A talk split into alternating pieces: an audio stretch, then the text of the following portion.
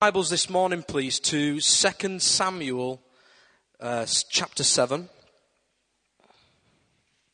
2 Samuel chapter 7.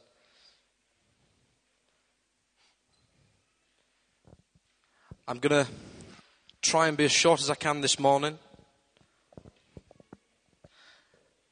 So please, please bear with me. But I really do believe God has got something to say. And I, just feel as though God's been giving me this word over the last few weeks, maybe months, uh, as God's been speaking to me through different scenarios. So you'll, as I go through this morning, this message, you'll, you'll suppose you'll realize that some of the things are quite recent for me that have been happening in my life. But if we let's just read from 2 Samuel uh, chapter 7. It's quite a long bit of a passage, so please stay with me as we go through this. It says, After the king was settled in his palace, and the Lord had given him rest from all his enemies around him. He said to Nathan the prophet, Here I am living in a palace of cedar, while the ark of God remains in a tent. Nathan replied to the king, Whatever you have in mind, go ahead and do it, for the Lord is with you. That night the word of the Lord came to Nathan, saying this Go and tell my servant David, This is what the Lord says. Are you the one to build me a house to dwell in? Have I not dwelt in a house from the day I brought the Israelites up out of Egypt to this day? I have been moving from place to place with a tent as my dwelling. Wherever I have moved with all the Israelites, did I ever say to any of their rulers whom I commanded to shepherd my people of Israel, Why have you not built me a house of cedar? Now then, tell my servant David this. This is what the Lord Almighty says, I took you from the pasture and, the, and from the following the flock to be a ruler over my people Israel. I have been with you wherever you've gone, and I have cut off all of your enemies before you. Now I will make your name great, like the names of the greatest men of the earth. And I will provide a place for my people Israel, and will plant them so that they have a home of their own, and no longer be disturbed. Wicked people shall not oppress them any more, as they did at the beginning, and have done ever since the time I appointed leaders over my people Israel. I will also give you rest from all your enemies. The Lord declares to you that the Lord Himself will establish a house for you. When your days are over and your rest with your fathers, I will raise up an offspring to succeed you, who will come from your own body and I will establish his kingdom. He's talking about Jesus here. Amen. He is the one who will build a house for my father, for my name, sorry, and I will establish the throne of his kingdom forever. Amen. I just want to move on, if you could just move on in the scripture to verse 27. And let's just pick up at the end there. And he says this, O Lord Almighty, this is David's response to God. O Lord Almighty, God of Israel, You've revealed this to your servant, saying, I will build a house for you. So your servant has found courage to offer you this prayer. O sovereign Lord, you are God. Your words are trustworthy, and you have promised these good things to your servant. Now be pleased to bless the house of your servant, that it may continue forever in your sight.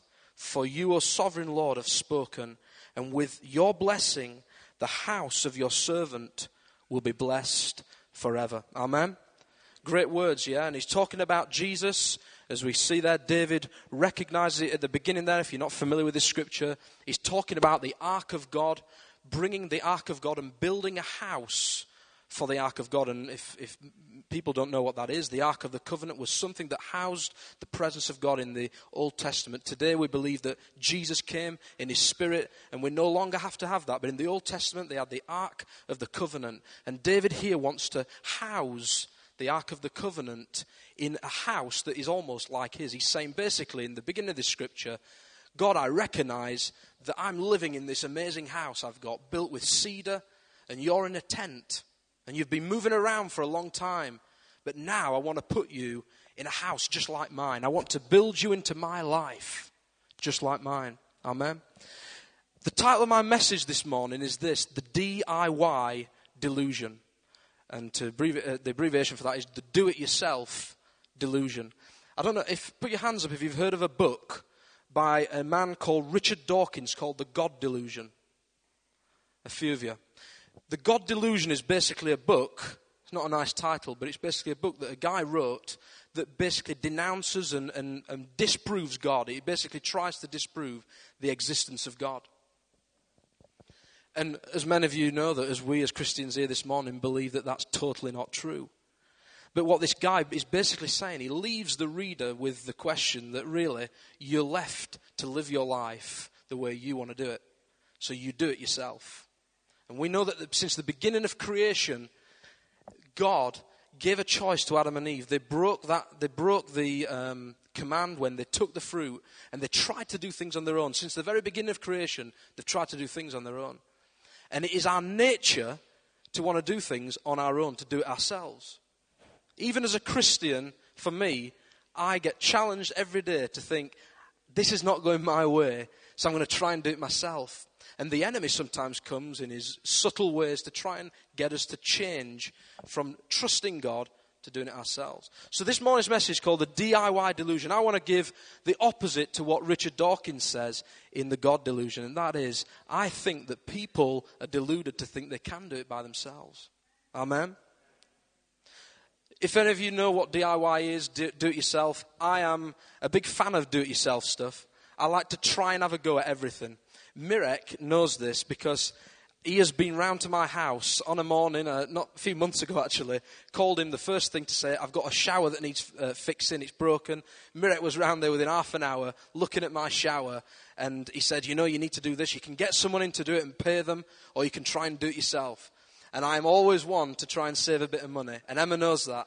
It takes me a long time to do these jobs, but I'm always one who tries to save money. And he came around and he says, You can do this, this, and this. So straight away, I'm on the phone trying to buy all of the parts to fix my shower. And I did it in the end. It took a while, but many, many other times I've failed. We, uh, about a couple of years ago, we were decorating a room upstairs, took the radiator off, trying to do my plumbing side of things. And um, everything was fine. And I thought Emma's going to be really, really proud of me because I'm, I'm actually achieving stuff here. I'm, I'm becoming a real man, you know the father of the house who, who, who can even fix a radiator to, to decorate or take the radiator off. But lo and behold, when we came home, the, the day after I took it off, we got home and I, I was just taking the bins around the side of the house. And as I was taking the bins around the side of the house, I heard this shout inside as Emma walked in the house. And she said, Phil, Phil, come here. And I ran in the house and the whole house was flooded downstairs in the kitchen all the downstairs, because the, the radiator I'd left on the tap and it had been dripping through the floor all day and had filled all of our kitchen. The light, there was water dripping through the lights. And she looked at me and said, Next time, get someone else in to do it. But you know what I mean? It's, it's the same thing. And I'm still like it, even though I didn't, I didn't learn my lesson, I suppose, because I still try to do things myself. And we're all like that sometimes. We want to try and do it ourselves because sometimes the cost might be a bit too big. So we try to do it ourselves. I just want to take this scripture this morning about David and, and what happened with when God spoke to him and just bring out three points that we can look at that will help us build our lives. To help us integrate God into our lives and not do it ourselves. As David planned to build a house, he says this when he said, I, I recognize what I've got. I've got this beautiful house. And he says, that he's almost saying, I want to create something for God. I want to attach God onto what I've got. I want to make something for him. He's, he's in a poor tent. I'm going to let him have part of my life. I'm going to build something just like I've got and let him live in it as well. And when he says these things, we know that there's a, there's a key guy here who's with him, and he's called Nathan. He's a prophet. And Nathan, the prophet, basically responds to him and says this. The first thing he says is, Whatever you've got in mind, whatever you've got in your mind to do, do it. God will be happy with it. He won't, he won't mind, he'll be happy with it. That's the, that's the thing he replies with. But we know this, as we read the scripture on, that God had a different plan. It wasn't the plan that David had to build this house. And I want to ask this morning are you seeking God's plans for your life? Are you seeking his approval for the plans that you have already? It's easy to do that. We can, we can have plans, many, many plans, and we can show them to God quickly and say, Do you think these are all right? And hope He approves. But God is saying, Submit everything to Him. And here we're just seeing this bit of scripture. We see that Nathan, the prophet, advises him and says, You can do whatever you like. God will be happy. And what, what we actually see here is that Nathan is actually wrong. He's actually giving wrong advice. Let me just tell you this friends, it doesn't matter who you, your friends are, they could be the best preacher, the best person on God TV that you meet in a conference. It doesn't matter who they are. If they give you advice, it can't. It's not always right. It doesn't always have God's signature just because they're on a pulpit. And you've got to remember that when you come to make decisions in your life and people input in, it's good to have people around you. That's what the church is for. But it doesn't mean that we're perfect and what we say is the right thing. We can only give our wisdom and godly advice. Consider Job and his friends. We had a, a study on Job not so long back, and we looked at each friend what they said to, to Job. And all the friends gave godly, uh, wise advice. But even when they give this godly, wise advice, God comes in at the end and he changes it and says, actually, they're all wrong. Because this is what I want. And it's the same here. That we can see that Nathan comes with his own wisdom and says, whatever you want to do, he'll be happy. And our friends might do the same. So be, we need to be careful that what we hear from our friends, we test with God. Yeah? That's why I always believe that when I do prophesy or ever use the prophetic or things like that, I always believe that what I say is, is God, doesn't mean just because I said it. And that's why I'm always careful to say, God I feel God said this, or you've got to be very careful in what we say. Because what, if I say God told me this, and someone goes away and thinks that really, you know, he got something right before, that means what he's saying now is right. That's, that's totally wrong. There could be, let me tell you this, and I'll put my hand up to this. All the time I've been prophesying in this church, let me tell you, I, I, I would say that I don't even know 50% of what I said could be wrong. I don't know. I go with what I believe God is telling me to say sometimes, but sometimes we've got to be very careful with this. So I always believe when I've received prophetic words, I don't take it as that that, that is the God's word. I believe that I test it. And sometimes we all know that God brings other prophets and speaks to us and confirms words, and that's what it's all about. So be very careful about what other people say, no matter who they are. You know, if we've got plans that we want God to bless, and we want to show Him and say, This is what we want to do with our lives, we want to build you into our lives. It's almost like, I don't know if you've ever known this, but um, with, with when you build a house, especially in England, you have to get planning permission. If you want to build any building, you have to get some form of planning permission. And my dad is actually a building control officer.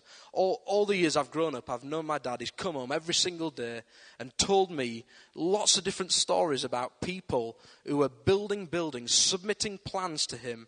And then what he has to do is he has to drive out to these houses or wherever they are, big structures. He's been to different things like uh, dangerous structures, football stadiums. Anytime they're building these buildings, he looks at them and he has to assess the plans to see whether they will be approved before they'll build the house.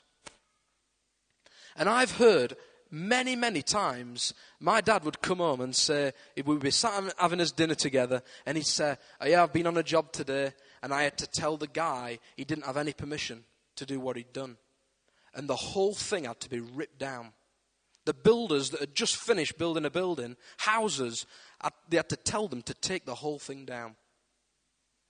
Isn't that amazing? You think, and sometimes he'd, t- he'd tell me of houses I knew about, and I'd think, well, they look great on the outside, but things were wrong deep down. Foundations weren't deep enough. Things were wrong. It looked okay on the outside, but deep down, and this is what the experts did. They looked and said, this needs to come down. And it's the same for us. Sometimes we can build something that looks really good, it looks godly. It looks like this is the, t- the typical Christian life that I should have. It should everything that we need in life. And then we say to God, God, are you pleased with this? Do you think, do you approve? You know, I go to church, I do all these things, and it looks like a good Christian life, God. Will you bless me now? And God's thinking this I didn't even want you to live there. I didn't even want you to do that, what you're doing. You know, sometimes, know if you've ever heard of this, but God says if you want a laugh, look at your plans. God, God will always laugh at our plans if we just think that they're the best and the only thing. God's got far, far many more plans for us than what we could imagine. James 4, verse 13 says this about boasting about tomorrow. He says, Now listen, you who say, today or tomorrow we will go to this or that city, spend a year there, carry on business and make money. Why? You do not even know what will happen tomorrow. What is your life? You are a mist that appears for a little while and then vanishes. Instead, you ought to say this If it's the Lord's will, we will live there and do this or that. You see, in, James is saying here basically that it's not about that to have plans is a bad thing. There's nothing wrong with planning. There's nothing wrong. It's a good thing. God gives us the ability to plan, to put structures in place, and to do things.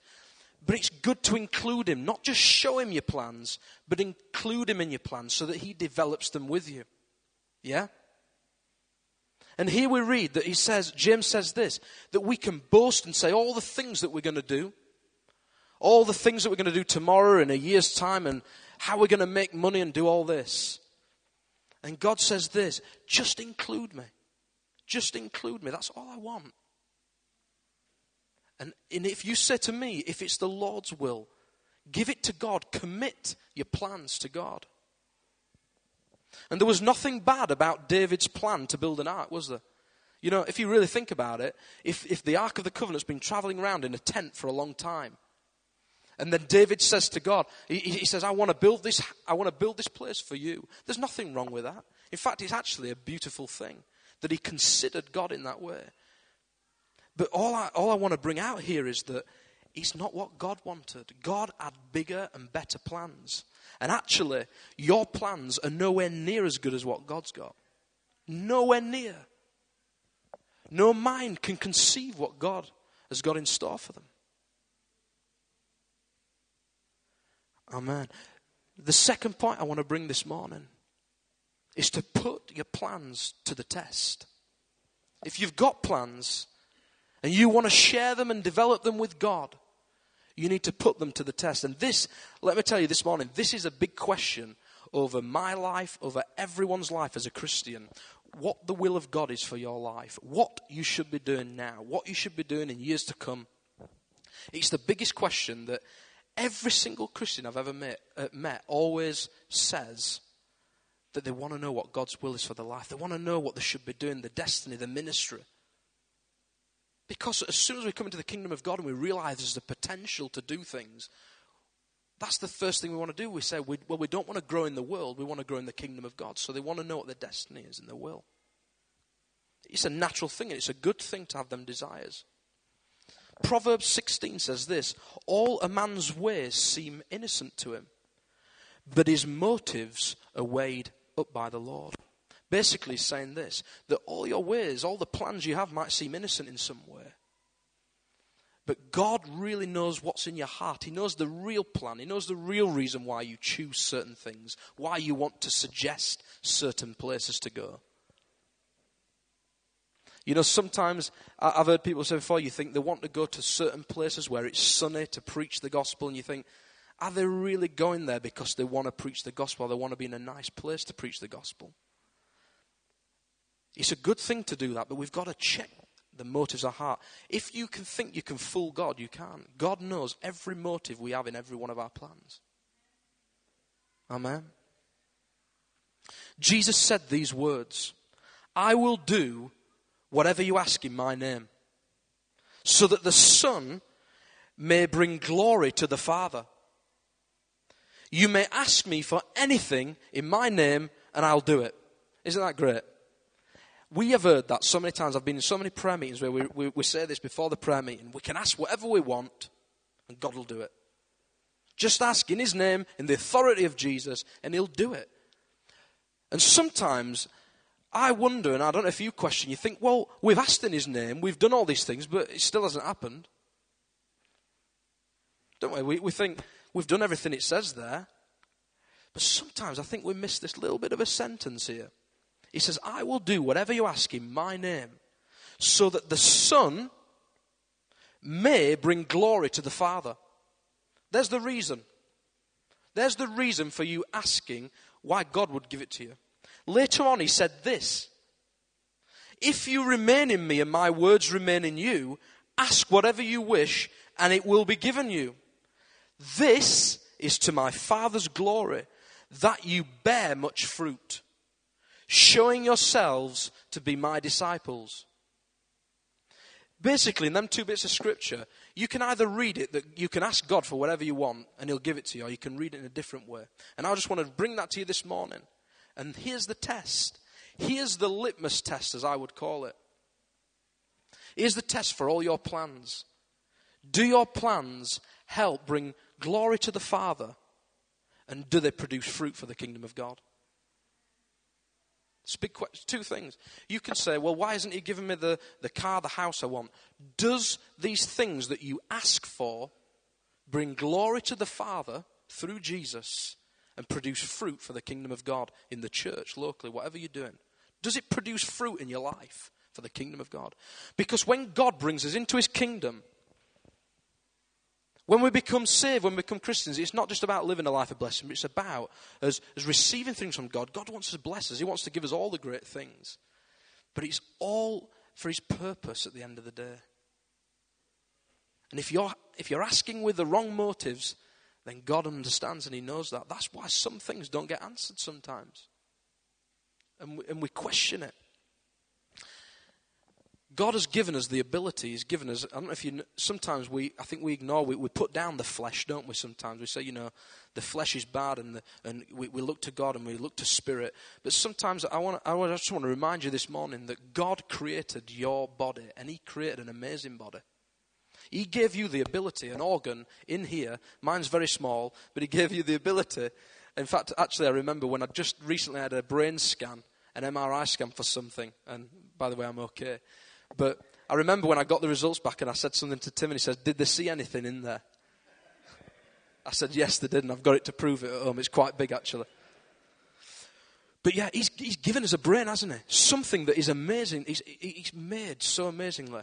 And this gives you the ability to make decisions and choose. It's a godly thing. So we have to bring that together with the Spirit of God and, and, and bring Him into our lives, developing our plans but also realize that He's given us something that is amazing that we can use to make good decisions, wise decisions. That's why it's a good thing when Solomon asked for wisdom. When Solomon asked for wisdom, it was a good thing. He could have had anything he wanted. But if he asked for wisdom to make good choices, godly decisions. So let me just tell you, sometimes you might be making a good decision. If you bring the word into it and bring God into your life, if you're making your own decision, you don't need a prophet to tell you everything. A few years back, we moved house to where we are now. We live just outside of Cambridge. We, live, we used to live about 20 miles from here. So to come to church uh, each week, we used to have an evening meeting. We used to drive 80 miles in one day to come to church. The reason why we did that is because we, we used to live out there, is because we couldn't afford to stay in Cambridge at the time. And we, we still wanted to be at this church. We still wanted to be doing things for God. But we, we still drove in every weekend. And even on a weekday, I always remember this. Not many people knew it because they just saw us arrive. But even after work each, each week, because it was such a drive to get back to our house and come back, it'd be a 40 mile round trip to go home and come back for an evening meeting. We used to sit in the car park and eat, eat sandwiches in the car and wait for a few hours till the meeting started. And we did that week in, week out because I didn't want to give up on God. I didn't want to give up on what I believed that God was calling me in this church to do as just being serving in this church. I just wanted to keep it up and I didn't want to push that aside. But it was a difficult thing because we we're living so far out. And when we decided to move close, it was a big sacrifice. There were a lot of things that financially we had to sacrifice. A big, big thing for us. And I wondered whether it was the right thing. I kept asking God, you know, is it right for us to do this and to move where we're going? And at the time, I just really did feel, I'm not going to go into detail, but I really did feel God was saying, yes, if you do what I'm, if you, if you move there, I'm with you. Always remember, I'm with you. I remember him showing me a, a prophetic, almost an image of saying, I don't know if you, you, you know when, you cut, when someone cuts a ribbon on something, when they come to open up something, and they cut the ribbon, and God said, if you let me cut the ribbon on this and, cut, and let me be part of it, it will be fine. So we, we went ahead and and, and did it. And it was a big cost for us, and it still is. It's still a sacrifice sometimes. And You, you wonder when things financially things are, uh, are up in the air in the financial markets. You, you wonder what you know what's going to happen, and we have to keep trusting God. It's actually a good place to be in sometimes to push yourself to trust Him. So I'd advise that sometimes, just to not to be silly, not to make bad decisions, but to trust Him, just to put yourself in a place of trust, because you can then prove God more. And that came at a cost for us, but I believe today that God is, He won't let us down. But let me tell you, sometimes, you know, even though we can believe that when it gets difficult, when things start getting really tough, that's when you start to think to yourself, I don't know if I trust God. I'm starting to doubt Him now. You can't hear the, the audible voice. I don't get the, the picture anymore of the ribbon cutting. You know, and, and I'm sat there at home thinking, all I can feel is that my bank account is going down. And we've just got to trust God in them times. Times will come like that when God's a bit silent and we don't hear Him.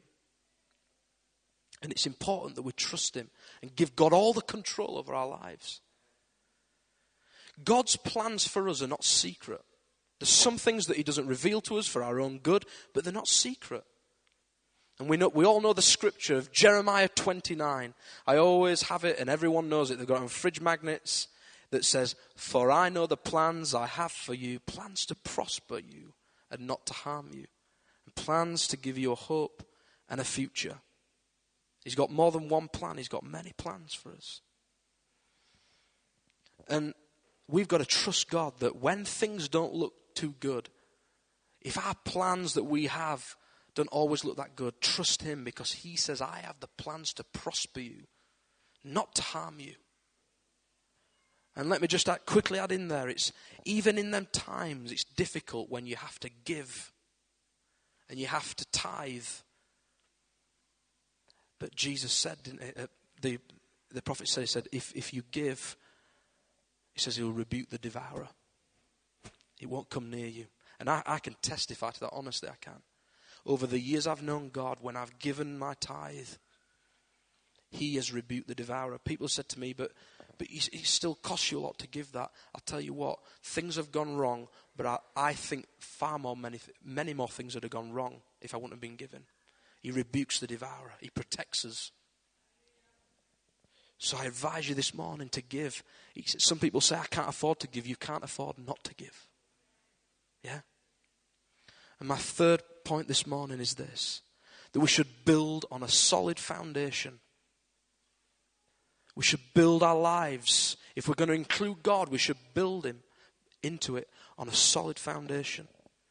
David re- was reminded in this scripture of his life's foundation. The Word of God said this earlier, what we read I took you from the pasture and from following the flock to be a ruler over my people. I've been with you wherever you've gone, and I've cut off all your enemies before you. Now I will make your name great, like the names of the greatest men of the earth. Amen. He's basically saying there, he's reminding David of his history, his, his foundation in him. He's reminding him that says, David, do you realize the investment you put into me? In the times when it was difficult, the time you invested into me, I cut off all your enemies. I rebuked your devourer. I did all these things for you because you invested in me. You built your life on me. So therefore, you have a strong foundation. And if you continue in this way and you continue to do my will and my plans, not yours, if you continue to do these things, he says, I will bless you and I'll make you the greatest men, like one of the greatest men of the earth. And there it is. There's a promise there, isn't there? If we trust God, we put all our lives into His plans, all, all our plans into Him, that He will be with us. Amen. The foundations of a building are the things that are not seen. When, when my dad used to come home and he'd show me things and uh, uh, the houses that they had to take down, and he'd tell me about these stories. The foundations of the building that were the problem were the things that you don't see, but they're the most important bit of the whole building. We know that because I've got an extension on the back of our house, and one thing I've always asked is, could it have another level on it? And visually, I could easily just add a few more bricks and put another roof on. But Mirek will tell you this that if the foundations were never strong enough to have two stories, you can't do it. You can't just add things on, and you can't do that. And visually, houses might look just as nice, two houses might look just as good, but if the foundations are wrong, then it has to come down. And obeying God develops that foundation. That's what David did. He obeyed God with obedience and investment into Him. He developed that relationship and a foundation that was strong, and that's how we can do it today. If you want to develop a foundation, you have to have that relationship, that close relationship with God. Luke 6 uh, tells us the story. Many of you know it. Of if you want to turn to it, you can, but I'm not gonna I'm not gonna read it. But Luke six talks about the wise and foolish builders, doesn't it? It talks about two men. Jesus said this. He tried to give a parable, a story of two different types of builders. One who would build his house on sand. It would be quick to build. And then the other man was the man who would build his house, but would dig deep to find the rock to build on a solid foundation. And what he says in this is he's, he's, basically, some of us, we can read that and think he's talking to people who don't listen to God, who are not Christians and Christians. Let me tell you, he's talking to Christians. He's saying you can keep coming to church each week, listening to the Word of God, listening to the things that will please you, that will scratch that spiritual itch, that'll please you when you go out and said, I've done my thing, I've been to church. And you can listen to these things but never put them into practice. And you can look like the best Christian there ever is and there ever will be. But you're not putting these things into practice. And the t- difference between the two builders was this that one of them was prepared to dig deep to dig deep for solid foundations, but yet one of them was prepared to build on sand. And we know the next part of the story says this that when the waves came cr- crashing in, when the torrent came in, the flood came in, that the house that was built on sand crashed down immediately, but yet the other one stayed firm. And it's the same for us today. We need to build our lives on a solid foundation, something that will last not something that will fall immediately. We can look like everything that a Christian should be. But as we've said already, we need them. God knows deep down. He knows the motives. He knows what we are obeying, what we listen to, what we obey. He knows all these things. So we need to make sure that we build, we actually obey His word.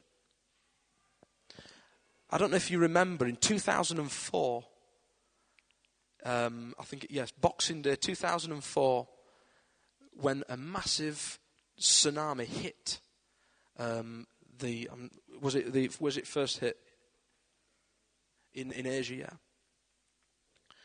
And it hit many, many places, didn't it? Everyone knows that Boxing Day, when you woke up, you'd celebrate Christmas, and then the next minute on the news, you've seen all of these people dying from a massive flood.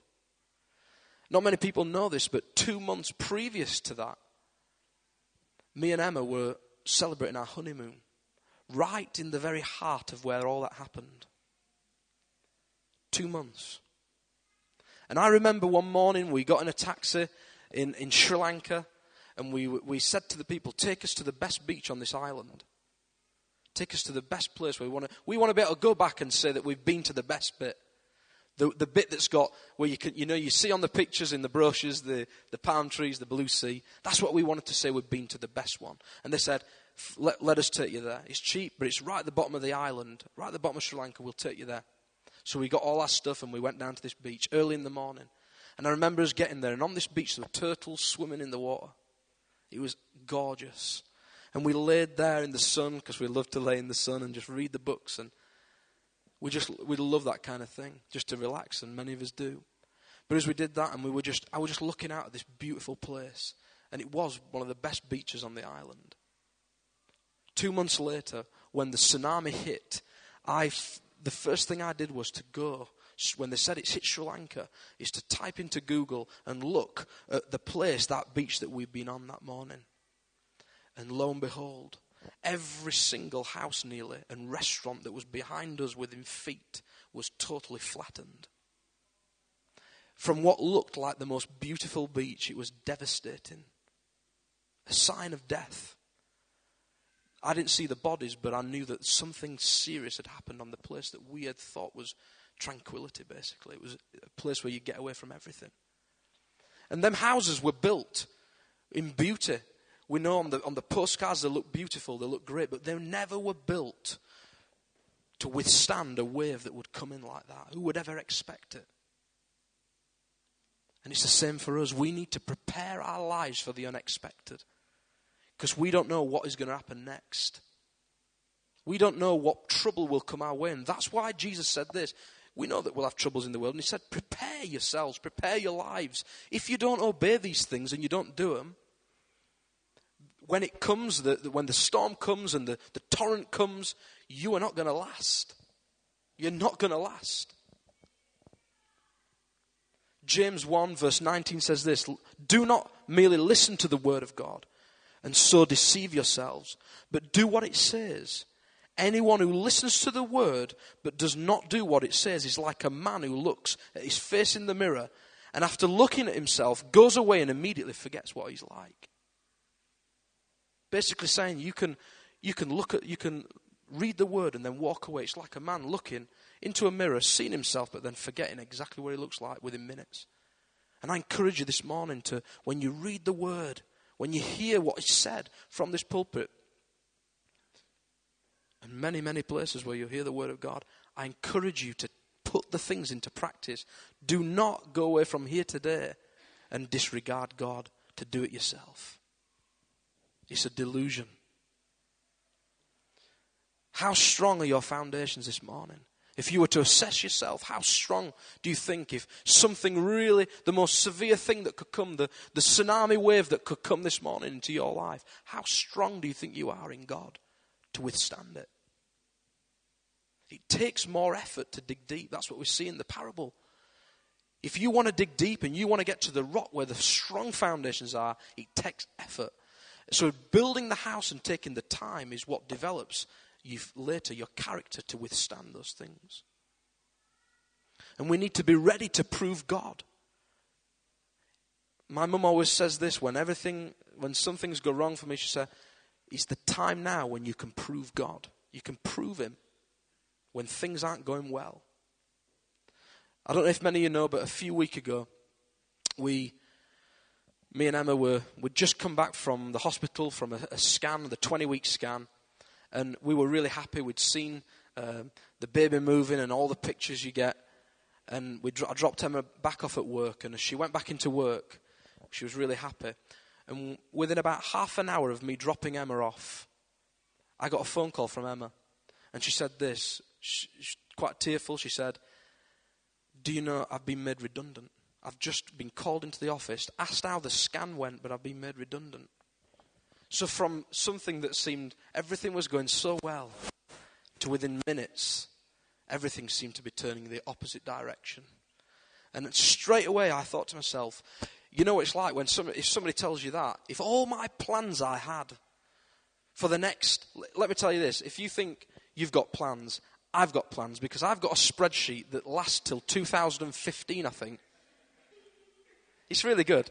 You can put things in it tells you what's going to happen in 2015. But I've got a spreadsheet that will tell me financially things that till 2015. It's all a load of rubbish because it never works. It's never like I put in. But I, all the plans I had within minutes. I was, I was stood on the phone thinking, it was almost like my head was trying to calculate the Excel spreadsheet. Because I thought, what, is, what on earth is happening? God, where are you? What happened to you cutting the ribbon? What happened to you being with us and protecting us on this house? All of a sudden, now I'm being told that my wife's lost her job. She'll probably lose maternity pay. We won't have anything. And within minutes, the whole thing changed. That was, for me, that day was like a tsunami wave. It was like something hitting me, and I, and I thought, I've got no one to turn to, only God. And at, first it was a shock, and I just kind of thought, how, do, how am I going to do this? How am I going to deal with it? But as we went on and we looked at it, We, we found out eventually. God turned things around, and we actually found that we were going to get the maternity pay and things were going to be fine. Let me tell you this if you want a tsunami wave on the same day, on that day when she phoned me up and told me this about half past three in the afternoon, an hour and a half later, I got another phone call at five o'clock to say that the car had totally broken down, wouldn't start. And I had to pick up my son, and we had to get home. Everything was going wrong. And I can tell you this, and I'm going to be honest with you this morning, I got a bit angry with God. Because I thought, how can this happen? How can these things happen when we trust you? But lo and behold, we sorted the car out, and financially, some things happened, and I got a bonus at work that twice the amount that I expected that actually paid for the car to be dealt with.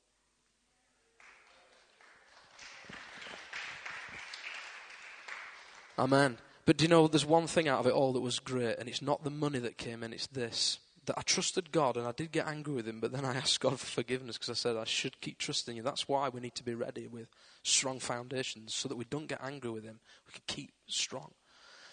But I remember not. It's actually someone in this church within days into what was happening sent a text message to me with a, a small prophetic word, a word of of encouragement, something that actually stated exactly where I was at and what was, what was going to happen, what God was going to do. And I've encouraged this person to keep moving in that gift because what they did that day for me is they showed me that God knows where I'm at. And hearing his voice through someone else was far better than receiving a bonus that would just pay the car. It, was, it, was, it, would, it would invest so much more into me to know that He's with me for the months and years to come so that the spreadsheet would be fine. Yeah? That's all I'm bothered about. But let me tell you that. So I encourage you this morning to not only seek after people who are moving in the prophetic or moving in these gifts, but to be, be like that yourselves. Because we, that's the reason we're here as a church to be a blessing to each other. Isn't it? And to encourage each other. Amen. I'm going to bring this to a close now, but if we live a life for God, He will never forsake us, He'll never leave us. And God said to David this He said, I will build a house for you. I'll do it for you. You don't have to build it. And that's what I realized. And this scripture came to me all in the midst of what was going on. That, that God said this that it's not you who's building your house, I'm building your house. Not you. Yes, we have to do things, we have to prepare the foundations, but He's building it with us. Ultimately, He has the final say. And as we read earlier, David's reply was this You have revealed this to your servant, saying, I will build a house for you. O sovereign Lord, you are God. Your words are trustworthy, and you have promised these things good to your servant. Now be pleased to bless the house of your servant, that it may continue forever in your sight. David saw that God was the past builder. He saw that he'd built where he got to. He'd rescued him from his enemies. He brought him to where he was at. He saw the history and the foundation. But he gave him this. He gave him a promise that if you continue, if you continue to trust me, there will be continued provision. Amen. That's me done this morning. If you just want to take a stand, I just want to ask the worship team to just come back up and. I had no particular plans for what I was going to do.